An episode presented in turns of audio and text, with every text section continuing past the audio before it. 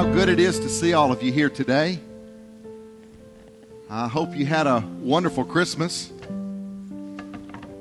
I especially am grateful to all of you at Kingwood Church that, that did everything it takes to be able to share the Lord with so many hundreds of people before um, uh, in the two weekends that we were able to do Scrooge.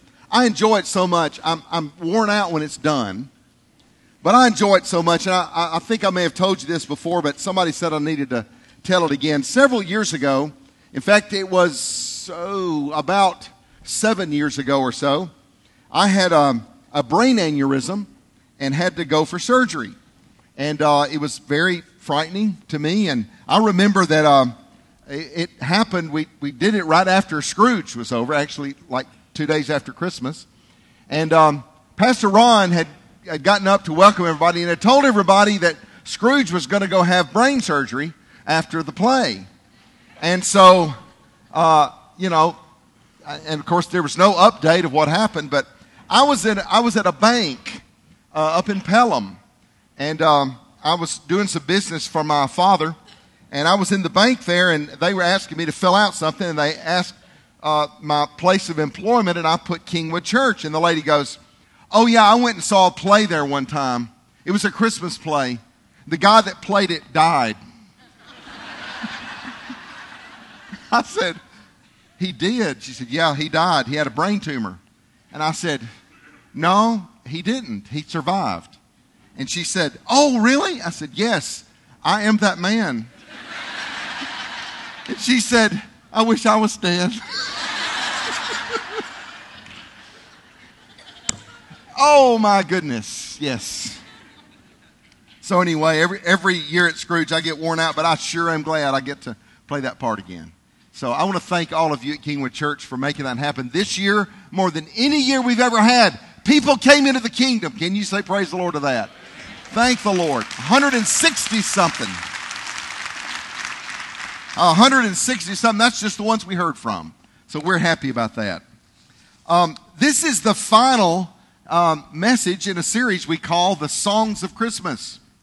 Uh, before we go into that last one, I wanted to do something. I don't know if you've ever heard of a um, there's a there's a word that's out. It's sort of a new word uh, called a motogram. A motogram. It's a new word that's been coined, and it's a it means uh, children who get the lyrics to songs wrong. They're monograms. And so there are a lot of Christmas carols that have the lyrics wrong. And I want to just tell you some of those because I have had the most fun uh, working on this, okay? Here we go. We all know this one from Silent Night. You know, the one Round John Virgin, mother and child. I don't know who Round John Virgin is, but he's been eating a lot at Christmas. I like this one, though, from Winter Wonderland. Later on, we'll perspire as we drink by the fire. Probably so. Now there was a there's an old German one. It's actually in German, but we, we call it Oh Christmas Tree, but it's called Oh Tannenbaum. How about this one? Oh tiny bomb, oh tiny bomb. Ah, this is one of my favorites. Now, we don't ever sing this one. I think it's an oldie goldie, real oldie goldie. Good King Wenceslas. How about this one? Good King Wenceslas car backed out on the feet of Stephen. Loved it. And of course, from Rudolph, Rudolph the red-nosed stranger had a very shiny nose.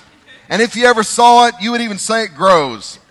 Olive, the other reindeer, used to laugh and call him names.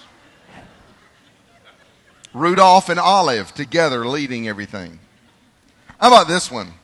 the, the last phrase of Noel. Noel, Noel, Barney's the king of Israel. Joy to the world, the Lord has come. Joy to the world, and let's have fun. Let earth receive her keys. Ah. Here comes Santa Claus. He's making a list of chicken and rice.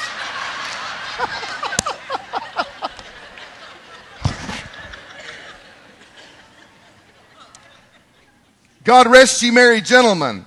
Get dressed, you married gentlemen. Please.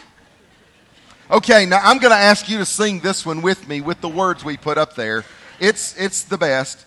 It's from Hark the Herald Angels Sing. You ready? Hark the herald angels sing, glory to the New York King, peace on earth. And then he smiled, God has seen her raccoon eyes.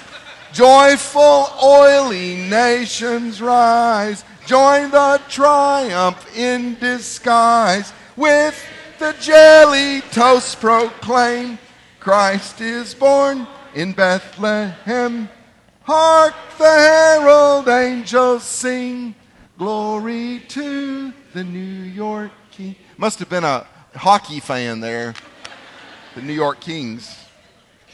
But we have our own from right here at Kingwood Church. Jace Powell. Over the holidays, we heard his translation of Feliz Navidad. Oh, please, mommy, God. Oh, yes, the songs of Christmas. If Jesus were born today, if Jesus were born today in Alabaster, Alabama, would it be any different than it was 2,000 years ago? It's a good question to ask. Uh, we always like to think the answer would be yes, especially if he was born around here. We would never make the mistake of turning the Son of God away we would always make room for him. I mean, we'd kick somebody out of the, the candlelight suites or something in Alabaster. We're going to let Jesus be born in a hotel, at least, if not the emergency room at the hospital. But is that the truth? Would it have been any different if he had waited 2,000 more years and was born now? It seems that in the Bible, most people were not prepared for his coming the first time. Herod, King Herod, sure wasn't. The scribes, even though they knew where he was going to be born, were not ready. The rich and powerful in Bethlehem, if Bethlehem had any rich and powerful, it was a pretty poor little town. Um, they didn't, didn't pay any attention to the young couple from Nazareth when they strolled into town. The rulers of the world never knew he was born. Uh, many never knew he lived or died. By standards of the world, his birth was a slight blip on a radar of history, a peasant child born to poor peasants.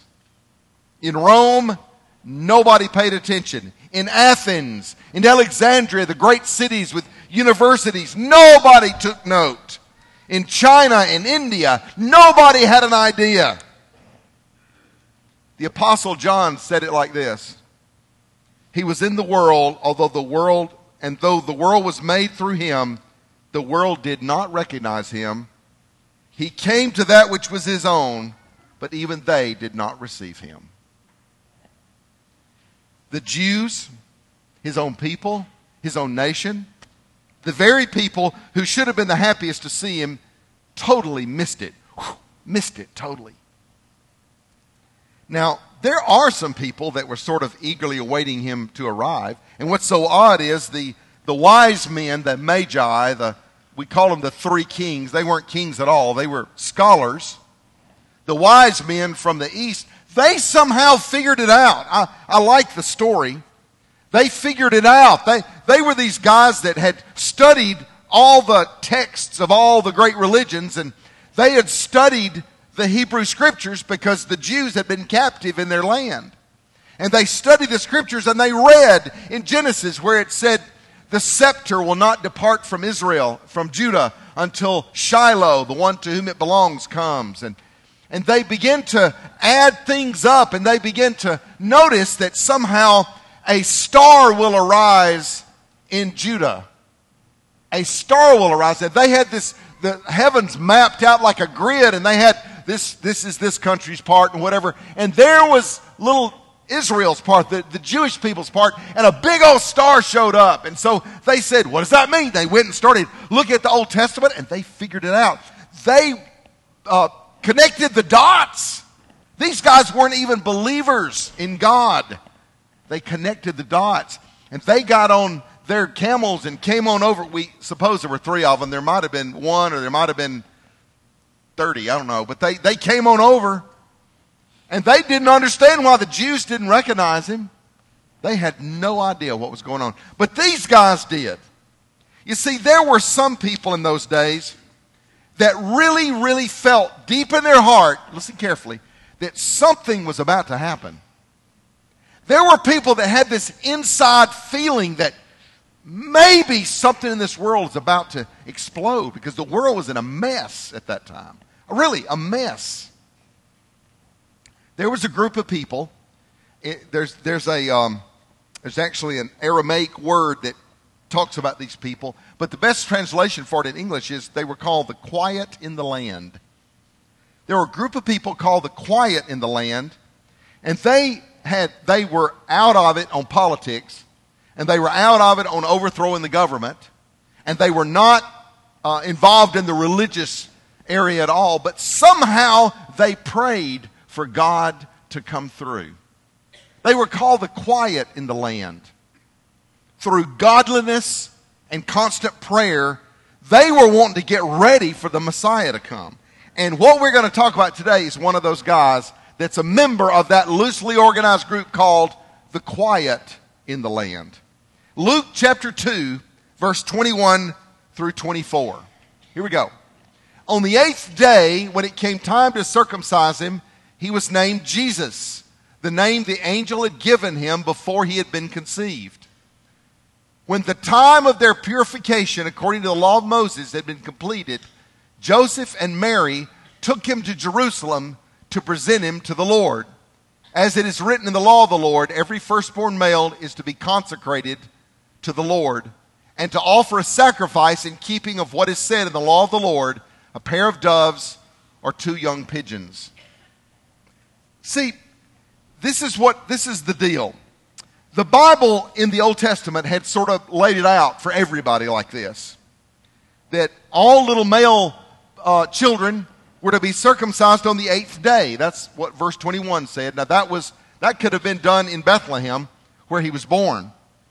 But the law required that women wait 40 days after the child is born, after the birth of a son, and they had to go to the temple for purification and they also need to present their little boy to the Lord, their firstborn son to the Lord, to be, and here's the word that's used in the Bible, redeemed by the Lord. That means to be, you exchange, you say, Lord, here's my gift to you. And God blesses the child as a gift back to the family. And that was sort of the law, and they followed the law immediately. That's what was going on. When we read this story that happens, is when Mary and Joseph, on the uh, 40th day after Jesus was born, showed up at the temple, which was about eight miles from Bethlehem.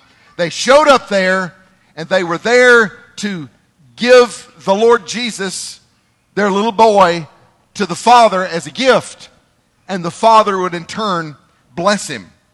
The Bible says that they also were to offer a sacrifice, either a, a pure dove or two pigeons or, you know, you could go on down the line. it depends on how rich you were. Well, the Bible says that they showed up with just a couple of pigeons.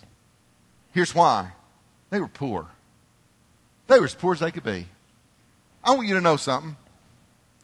The Lord Jesus was born into a godly home that didn't have a, two pennies to rub against one another. They were born into a poor home. I want you to know our Lord Jesus did not, did not grow up with a silver spoon in his mouth. He grew up sort of representing the way that most human beings grow up. He came to identify not with the rich, but with the lowest of the low. And he did. Leviticus tells us that um, it's better to bring a lamb for the offering, but if you don't have a lamb, you could bring a bird. And that's what they did. They did the best they could do. But they did it according to God's word. You see, Jesus was born into a family that honored God's word. I want to tell you something. Nothing can be greater for a child than to be raised in a home that honors God's word. They honor God's word about everything. They grow up in a home where the, the parents, it's not a question of should we tithe or not. It's the family's tithe they give to God. You grow up in a, in, a, in a church where, or in a family where going to the house of God on the, on the Lord's day is not a question. Did you know I used to get a spanking for asking mom and dad if we had to stay for big church? Now, where I was, we didn't have fun kids' church. We didn't. We had this nursery, and it was like as sanitary as it could be. You had this nursery with no toys. And then when you got out of nursery, brother, it was in the pew during the whole sermon. You could sleep. Oh, ow. You could sleep sometimes, or you could sleep under the pew, but you got kicked by people behind you. And so it was like that was called big church. Brother, I'm telling you, do we have to stay for big church? Pow, pow, pow, pow. Don't ask that question. It's the truth. Let me tell you why. That's that's because I, I did. I grew up in a family where mom and dad said, This is the Lord's day. I remember when we would go on vacation, I was afraid if we didn't stop on vacation and go to church, God was going to make our car wreck. Now, that's a bit of legalism, and I want to tell you something. It was because I had grown up saying, This is the house of God. We there was no luxury as to, hey, you know what? We're going to probably not go to church this summer because we're going to play ball. Are you kidding? They would have told the coach to go suck an orange. Just forget it. That's the you know what you know what the problem is? You know what the problem is? A lot of people have lost their values and therefore people outside begin to encroach more and more because nobody stands up for it. That's the truth. That's the truth. Because nobody stands up.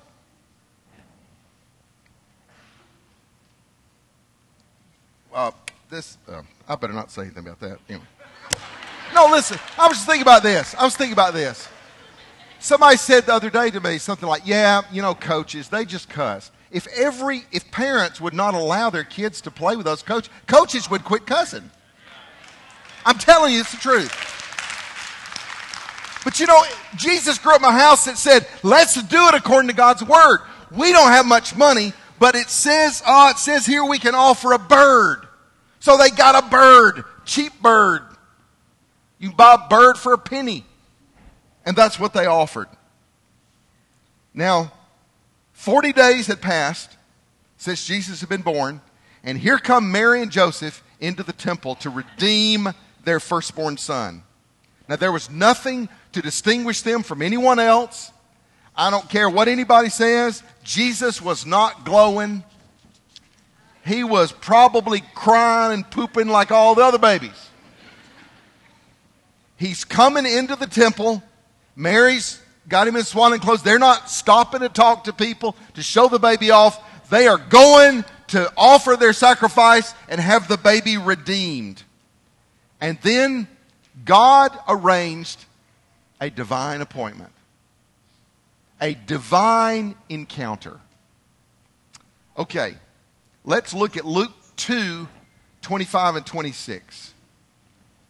Now, there was a man in Jerusalem called Simeon who was righteous and devout. He was waiting on the consolation of Israel, and the Holy Spirit was on him. It had been revealed to him by the Holy Spirit he would not die before he had seen the Lord's Christ. Wow. Now, let me tell you about this guy, Simeon. He was one of those guys that were in the quiet of the land. He was a man of prayer, not a man of politics. He was a man of prayer, not a man of violence. And God told him, You will see the Messiah.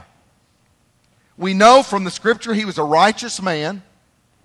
We know he was devout. There's a difference. Righteous means he was clean on the inside, and devout meant that on the outside, he acted like he was clean on the inside.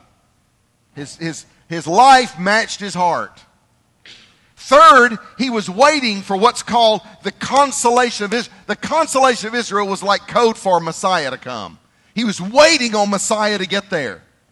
He was, the Bible said, a spirit filled man. Whoa. He was a, this what this is before Pentecost. He was a spirit filled man. You know why? Because he had prayed enough to where the Holy Spirit was so close to him, he just, just would abide in him, I'm sure. Listen to this. He was waiting the imminent coming of the Messiah. He was waiting, waiting. The last part is fascinating. The Holy Spirit said, You will not die before you see Messiah. The Holy Spirit told him that.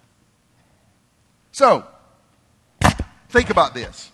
Simeon probably was an old man. It doesn't say he was, but it sort of implies that he was like getting close to dying. He's uh, been waiting in the temple. He had prayed and prayed.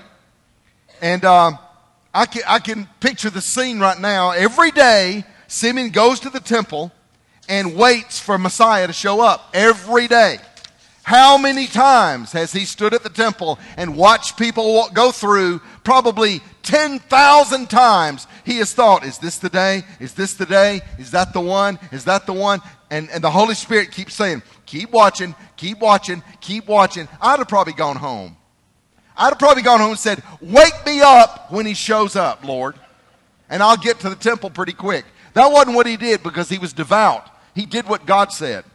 So here comes Mary holding the baby in her arms with Joseph by her side. Jesus is only 40 days old. He was the most unlikely baby being held by the most unlikely couple. Poor carpenter from Nazareth, a little peasant girl, probably about 14 or 15 years old, carrying that baby in her arms. They're obviously country people. Could tell by their clothes they didn't have any money. If you were watching, you would definitely have not given them a second glance, and neither would I. We would have probably said what my mother would have said bless their heart. Which means, I'm glad I'm me and not them. Not educated, not part of the intelligentsia of the, of the age, not from the upper crust. And there they were, timidly walking into the temple courts and Simeon sees them and he asks the question of the Holy Spirit, like he'd asked 10,000 times before Is this the one? The Holy Spirit said, Yes. And he heard it.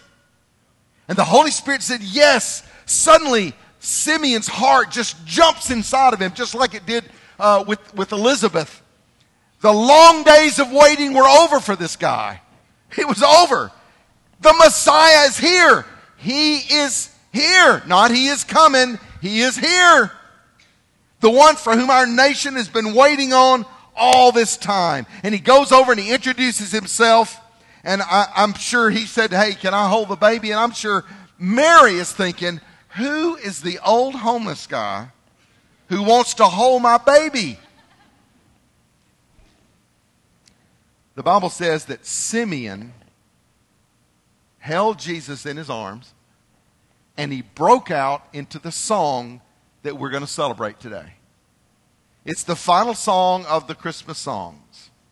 And this is how it goes Sovereign Lord, as you have promised, you now dismiss your servant in peace, for my eyes have seen your salvation, which you have prepared in the sight of all people a light for revelation of the Gentiles and for the glory of your people, Israel. God, that's amazing. I guess Simeon thought at that time, he thought, well, I'm ready to die now. I'm ready to go. And he was. Now, let me, let me tell you what's really cool. There's, there's a word there that it said, um, uh, Lord, you can dismiss me. Dismiss me. That's an old word. It's a Greek word that's an old military term. And it was used for when a sentry was on guard. And when it was time for him to be dismissed, the commander would come out and just say, Apoloi, Apoloi, out of here. Go home. You're dismissed. Apoloi. It's like Simeon had been waiting all of his life like a sentry at the temple. Messiah, I get, to, I get to be the one that sees Messiah. I get to do it day after day after day after day after day. Suddenly, Messiah's here. Dismissed. His part in this thing was over. And you go, what a what an awful small part to be playing. Just a just I'm just a nobody. I've got like one line. I, th- that's it. That's the only part to be played. But we're still talking about it. 2,000 years later, we're still talking about it, and we know his name Simeon. Wow, what a part. Guys, he was the first person to realize, outside of Mary and Joseph, who this guy really was. What about the shepherds? They just said a baby was going to be born. they just went and said, What? This guy knew. He knew God's word. He knew that the thing that Israel had been waiting for for 3,000 years was here. Was here. He got to see it. You know, some of, some of us that have uh, been in pastoral ministry for a while, and m- most of you that have been in medical field and nurses and doctors and whatever for a while, know that sometimes, sometimes when people are, are, uh, are about to die, that sometimes it's almost like they're waiting on something. Sometimes somebody will just be hanging on and hanging on, and then finally, when one loved one shows up that just seems like the last person in the family, then it's like they go. They, they, they're able to go, or whatever. That's sort of how it was with Simeon. It was like Simeon was going to hang on, and he was going to hang on until the promise had been fulfilled. Because God had said, You're going to see the Messiah. And when the Holy Spirit said, This is the one, he burst into joy and said, Now, Lord, I get to go home. Now, Lord, my century duty is done. Now, we've talked about Simeon. Now, just real quickly before we leave today, I want to talk about the baby. Who is this Jesus? One of my favorite Christmas carols is What Child is This? What child is this? Well, first of all, this is what Simeon tells us in his song. He is the glory of Israel. Do you realize how long they've been waiting on this, this Messiah to come? You realize how long? I'll, I'll tell you how long. Genesis chapter 3, verse 16.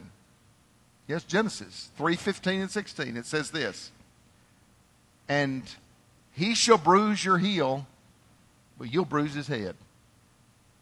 God promised back in Genesis that someone's going to come that's going to squish Satan's head once and for all, that's going to win over evil. And deep in people's hearts that knew God, they were waiting on the one that could finally do that. And probably you're waiting on that one too. I want you to know He's here. The one that can squish Satan's influence in your life today, He's here. And He can do that. He is able to do that. He alone is able to do it.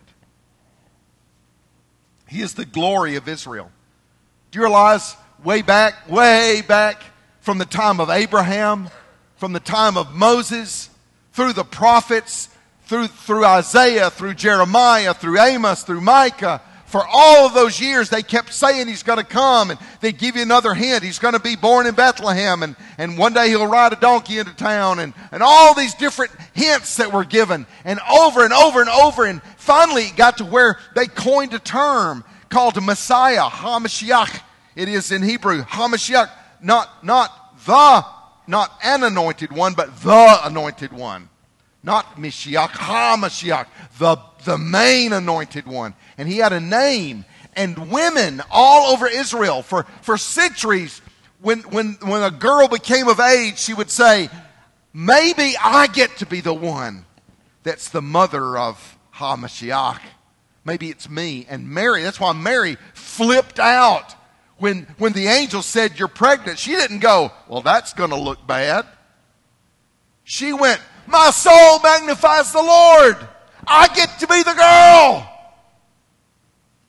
That's amazing to me. Throughout all of Jewish history, everybody's been saying he's going to be born. I think the religious leaders, listen to this carefully. The religious leaders knew that in the scripture, but they didn't believe it. They didn't believe it.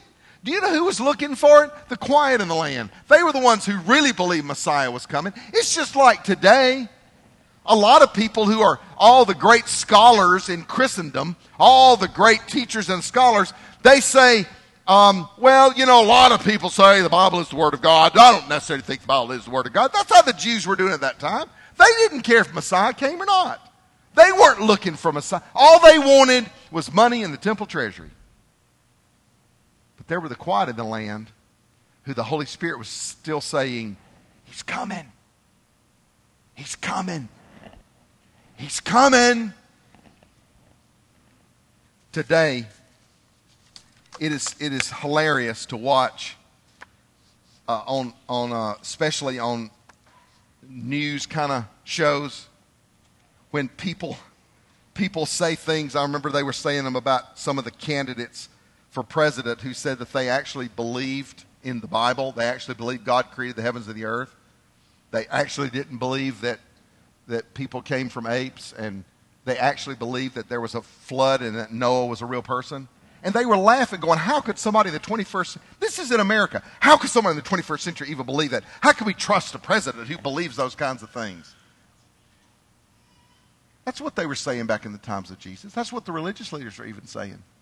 They, did, they weren't looking for a Messiah.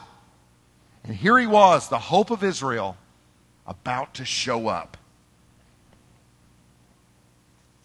He's the glory of Israel, the Bible says. did you know that even in the, in the days when they were looking for Messiah, did you know there were groups of people who believed? Uh, in fact, one was a group called the Essenes. They believed that Messiah was going to die and rise again.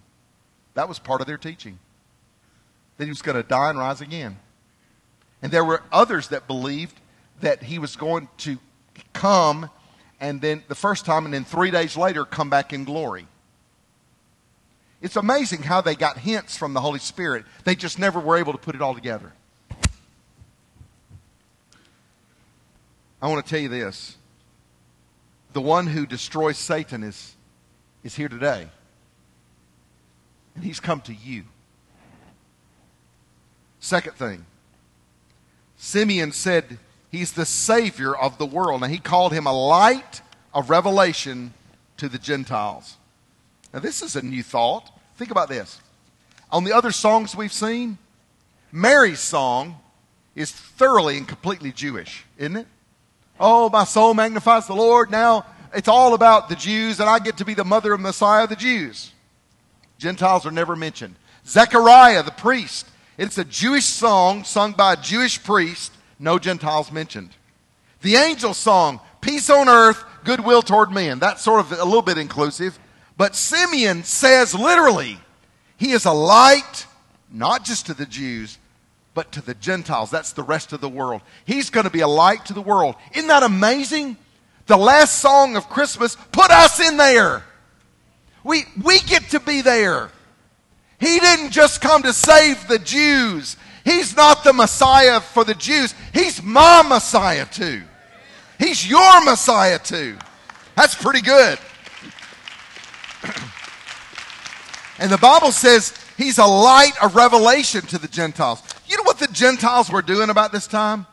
They were worshiping idols, demon spirits, trees, they were doing all those things. And guess what? If Jesus hadn't come, you and I would have been doing the same thing. We would have been running around worshiping idols and trees.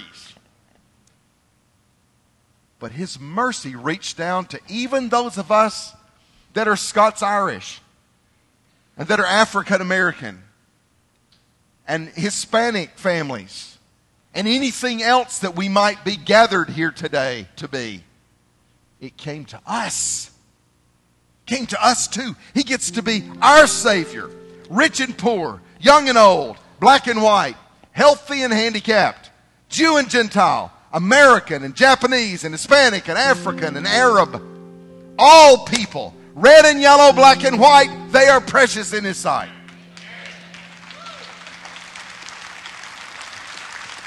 Now, he goes further than that.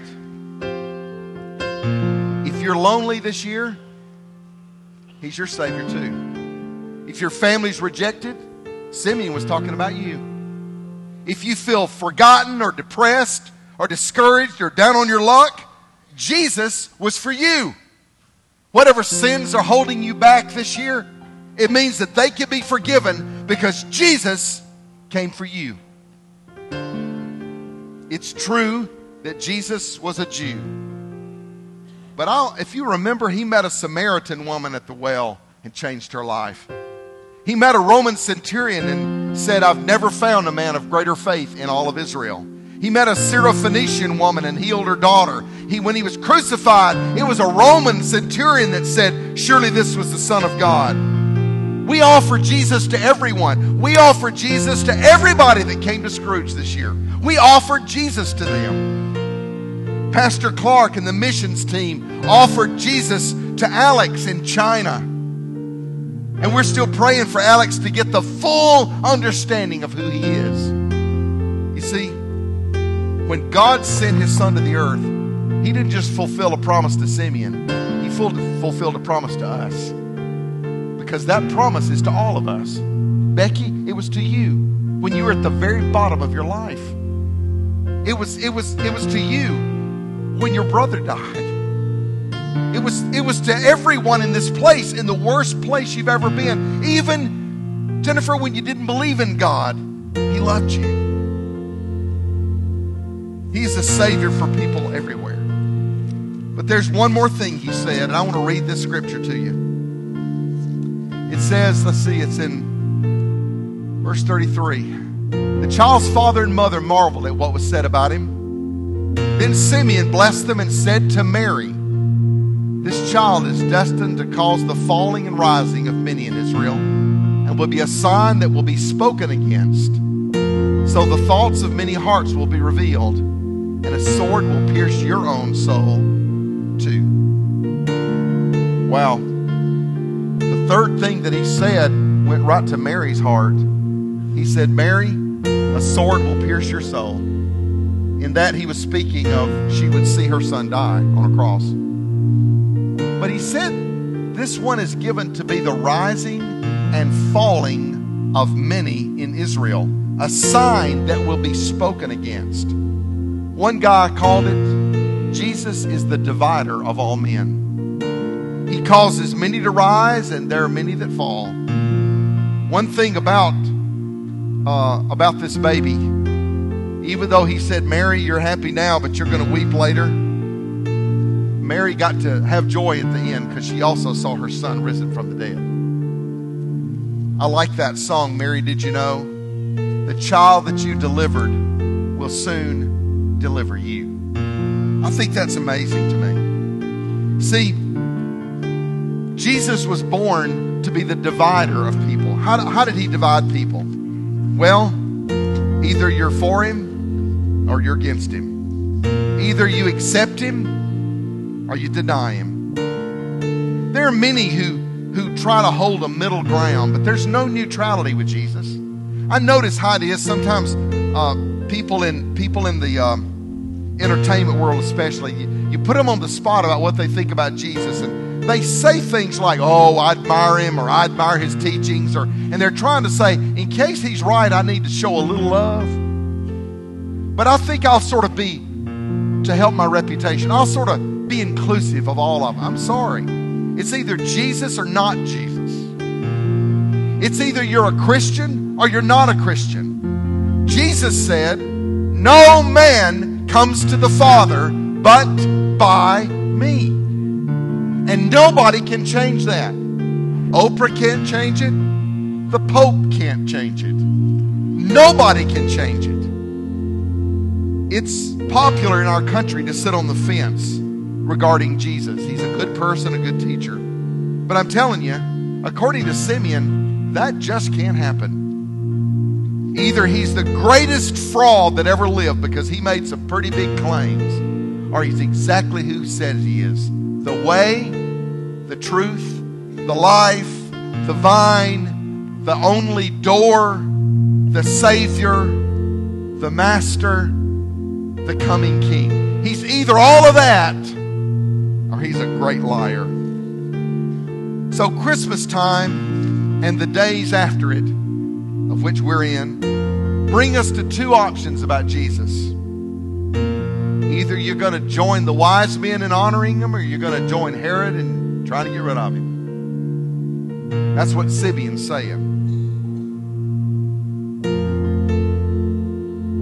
I came, Jesus said in Matthew 10, not to bring peace, but a sword. That's what he meant.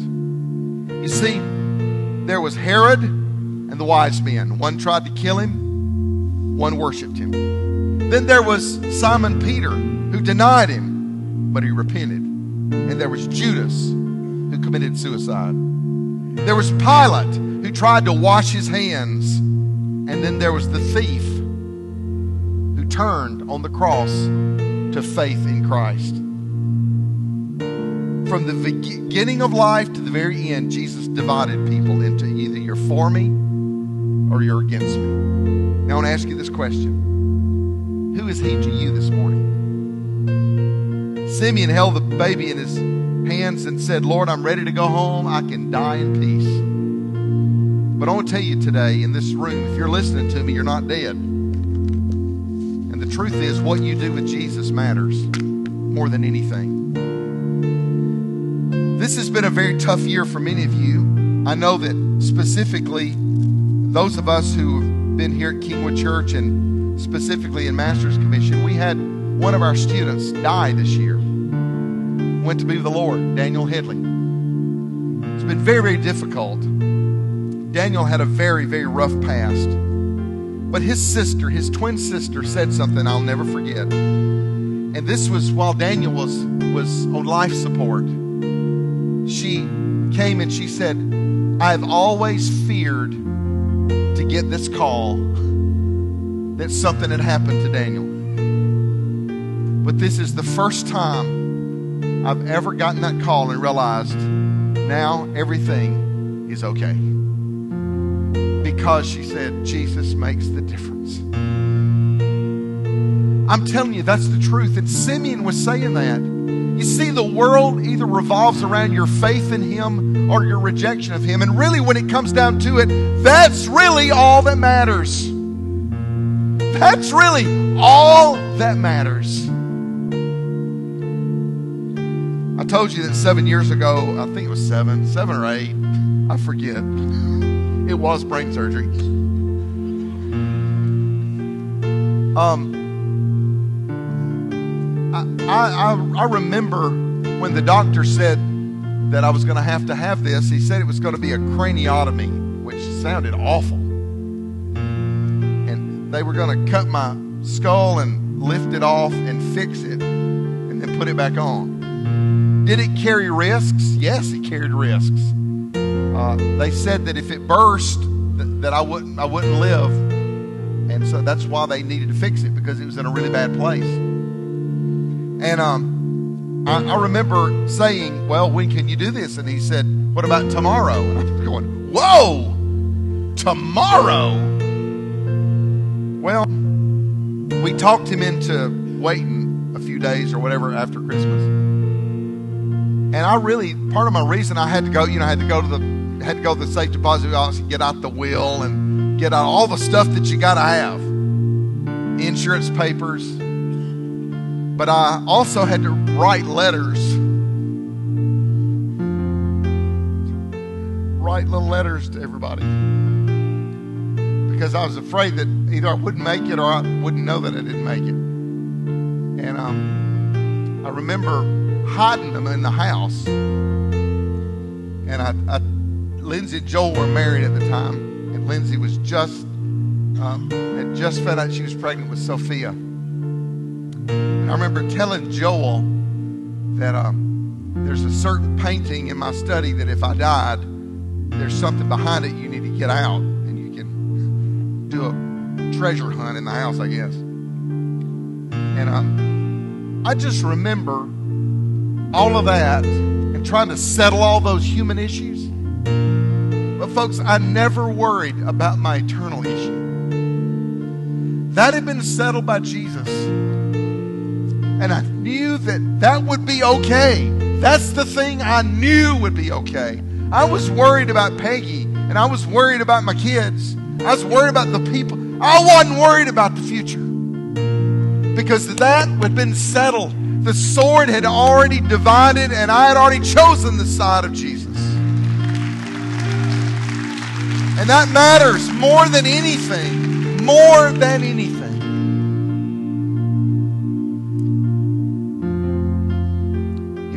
Afterwards, I forgot where I hid that thing. I forgot a lot afterwards for a while. And uh, I knew that I had told Joel something, but I want to ask him. So I was thinking, where did I? And finally, about two years later, I found, I found it. I took that picture down and found it. So I traced my steps and were able to get rid of all my last notes to people. I want to ask you a question. Do you recognize Jesus?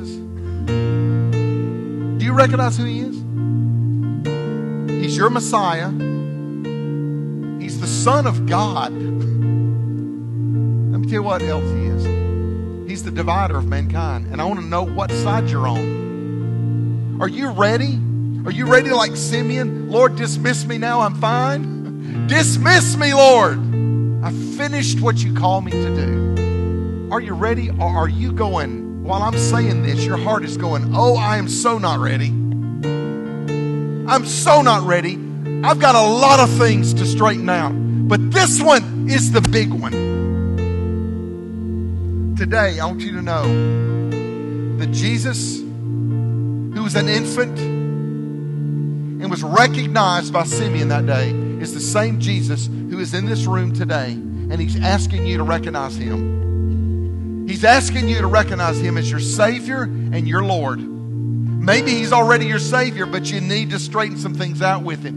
He's here for you to do that. Maybe there are things that need to be under Satan's uh, under Jesus' heel, some of Satan's messes that he's put in your life. And it's time for the Jesus in you to conquer the one who's tormenting you right now. Well, today is going to be your day to do that. There was one day, one day, Simeon met Jesus. Just one. He had that one opportunity, one. This may be yours.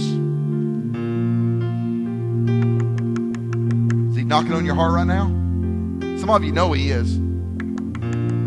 Oh, if I could just get out and get to the car and we could go eat, I won't feel like this anymore. This is your one shot, folks. The Holy Spirit said to Simeon, This is the one, one time. Listen. Listen, he's saying it to you. Would you all stand together with me? I'm going to ask our prayer team if you'll just come and stand across the front as many of you as, as can. I feel like the Lord has spoken my heart and told me there are going to be many today who need to recognize Him. I just want you to come and, if you would, if you just want to come by yourself and stand here, if you want to come and just let somebody pray with you, there are, there are, you're not here by mistake today. I said it every night at the Scrooge thing, and I really mean it. You're not here by mistake. You're here this is, you're in the temple. You're walking in the door. Are you going to recognize him? Are you going to recognize this is your minute? This is your moment? This is your shot at it to get things right, to settle this vertical relationship thing so that you know you're ready, that you know that you're ready, that you know. I'm going to ask you. Father, I ask you today to draw those who need to settle some issue today in Jesus' name. Draw them, we pray. Amen. Would you come on? Somebody's waiting on you right now just